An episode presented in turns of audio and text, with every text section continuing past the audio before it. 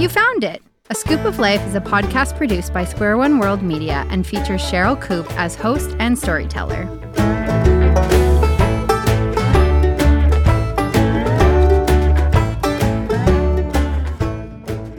Welcome, welcome, welcome to the podcast called A Skoop of Life. My name is Sherryl Koop, and I'm thankful that you have taken time to listen.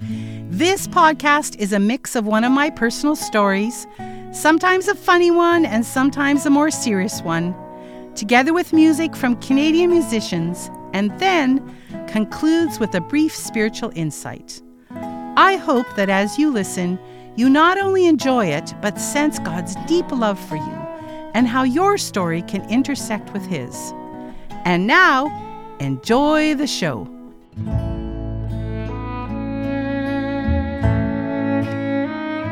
The title of this episode is Musical Interrupted. Let me count the ways I have been clumsy. Okay, I won't, as we would be here for hours. It was a lovely spring day, and I was excited to be taking my bicycle to school. I had been out cycling for several weeks, but this was the first time I would ride the bike to school.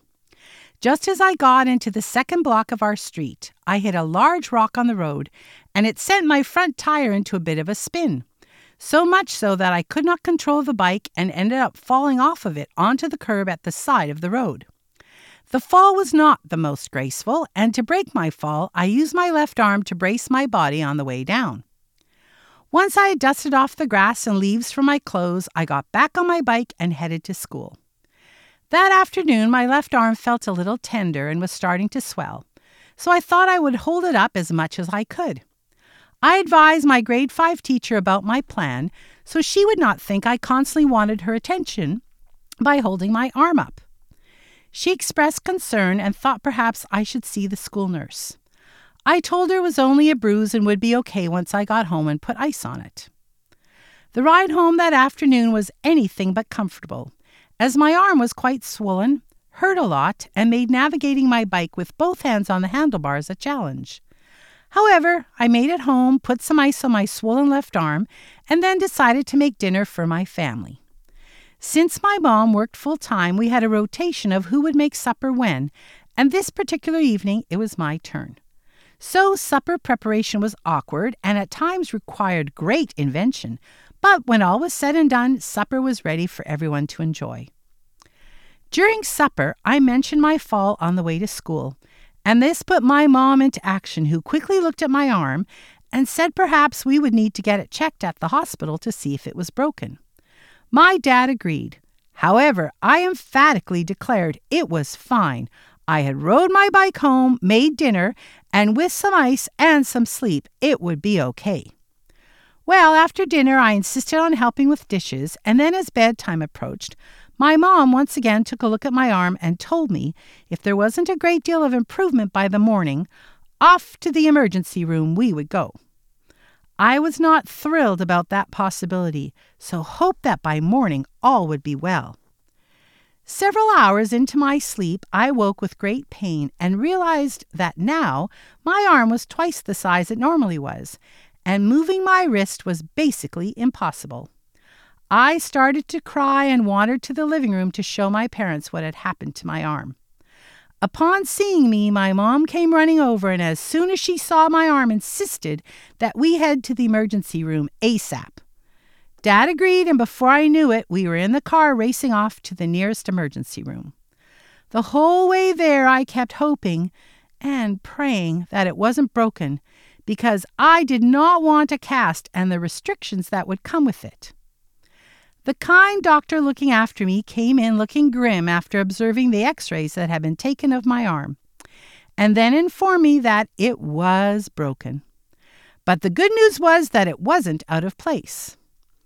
This was of little comfort to me as I realized that I would need a cast, and having one did not fit in with my plans for the rest of the spring or the coming summer. Earlier in the year, our music teacher at school had announced that as a school, we would be putting on the musical The Sound of Music in the late spring, and auditions would be open in February to try out for the many parts available. I was ecstatic, for The Sound of Music was one of my favorite musicals, and now I had the opportunity to possibly be in it. I did all the preparation for the audition that I could and was excited that several of my friends were going to audition as well. Auditions went well, with one of my friends getting the part of Maria. One of my friends was chosen to be one of the Von Trapp children, and another was chosen to be one of the nuns. Thankfully, I was not left in the dust and secured the role of a nun as well. We were all so excited as this was the first time any of us were in a musical, and not only were we in a musical, we were in it together. What fun this was going to be! Now, my enthusiasm over being chosen to be a nun in The Sound of Music was waning, as I was nervous that the music teacher would not want a nun with a broken arm to grace the stage. This thought, together with the pain, caused me to cry when the doctor delivered the horrible news that my arm was broken and would require casting. Can you sense that I am a bit of a dramatic person in my life? Well, I am. My mom and dad tried to comfort me by reminding me how blessed I was to have access to such good care and that in no time the cast would come off and my arm would be as good as new. This was small comfort as I expressed my concerns over losing my part in the musical.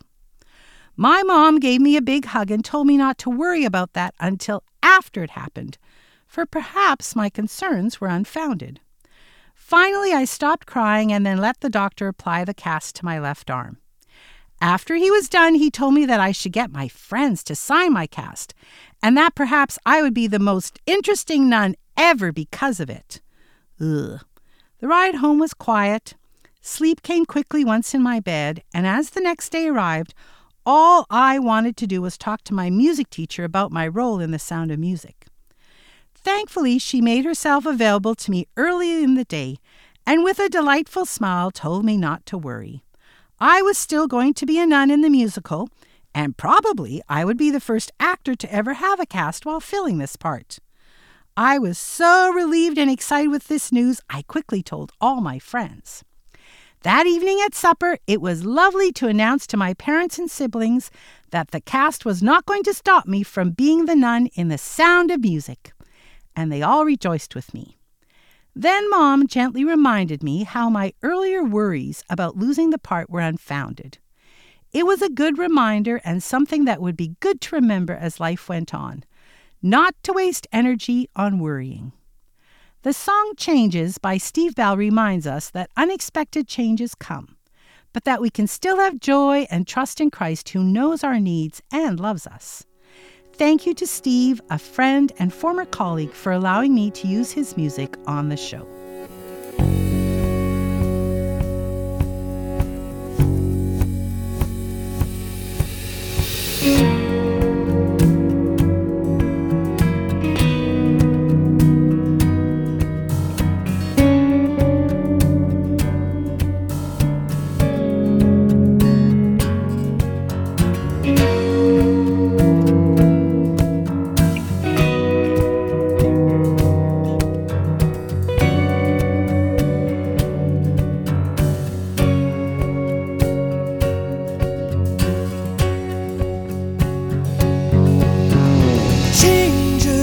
coming upon us.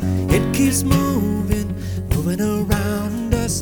Gotta keep dancing, knowing who loves us. Gotta keep joy in our hearts. He knows all of our needs and He will meet them following His plan. Even the changes turning in His hand soon will be part of.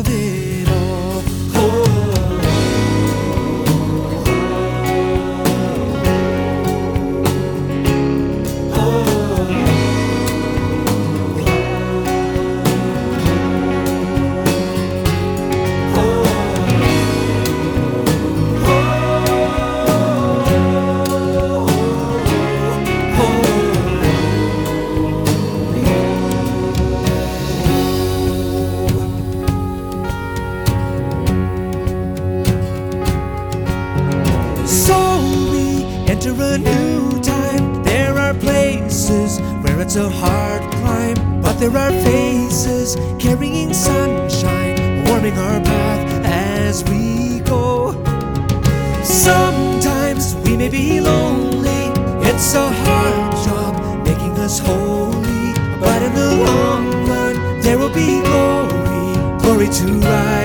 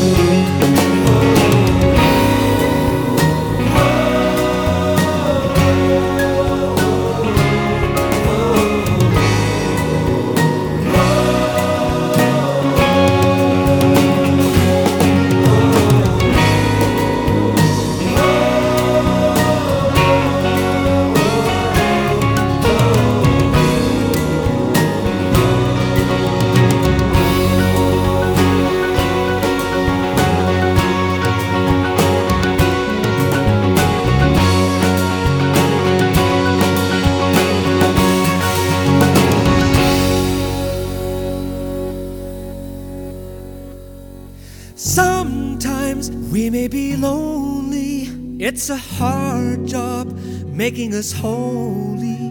But in the long run, there will be glory, glory to rival the sun.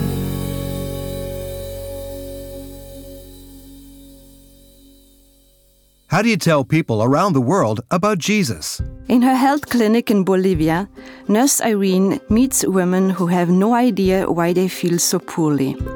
As Irene explains what's going on in their bodies, she literally sees the fear and anxiety drain out of their eyes. Then it becomes natural for Irene to share about God's love and care and to pray with them. To help us spread the gospel, visit squareoneworldmedia.com. My mom loved Jesus and knew that worrying about things was not helpful, even though sometimes she did worry. However, she also tried to point us to Jesus' call to trust him at all times and would remind us of portions of the Bible that might help us with what we were facing. Here are some of those parts of the Bible my mom gave me during my days of worrying about losing my part in the sound of music due to my broken arm, and I want to share them with you. In the book of Philippians, chapter 4, verse 6, in the New Living Translation, it reads like this Don't worry about anything. Instead, pray about everything. Tell God what you need and thank Him for all He has done. And then in Matthew chapter 6, verses 31 to 34, in the New Living Translation, read this way So don't worry about these things, saying, What will we eat? What will we drink? What will we wear? These things dominate the thoughts of unbelievers. But your Heavenly Father already knows all your needs. Seek the kingdom of God above all else and live righteously, and He will give you everything you need. So, the reminder from today's episode is do not worry, trust in Jesus.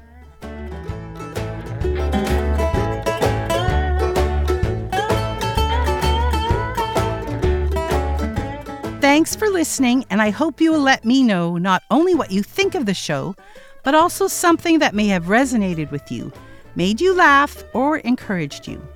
You can contact me via the website www.askoopoflife.com or on Facebook or Instagram under A Skoop of Life. However, let me spell that for you because you may think S C O O P like an ice cream, but it is www.askoopoflife.com, like in my nickname, Skoop. I would love to hear from you. My team here at Square One World Media and I enjoyed producing this episode, and I hope you will come back and listen to more episodes as they are loaded on www.askoopoflife.com.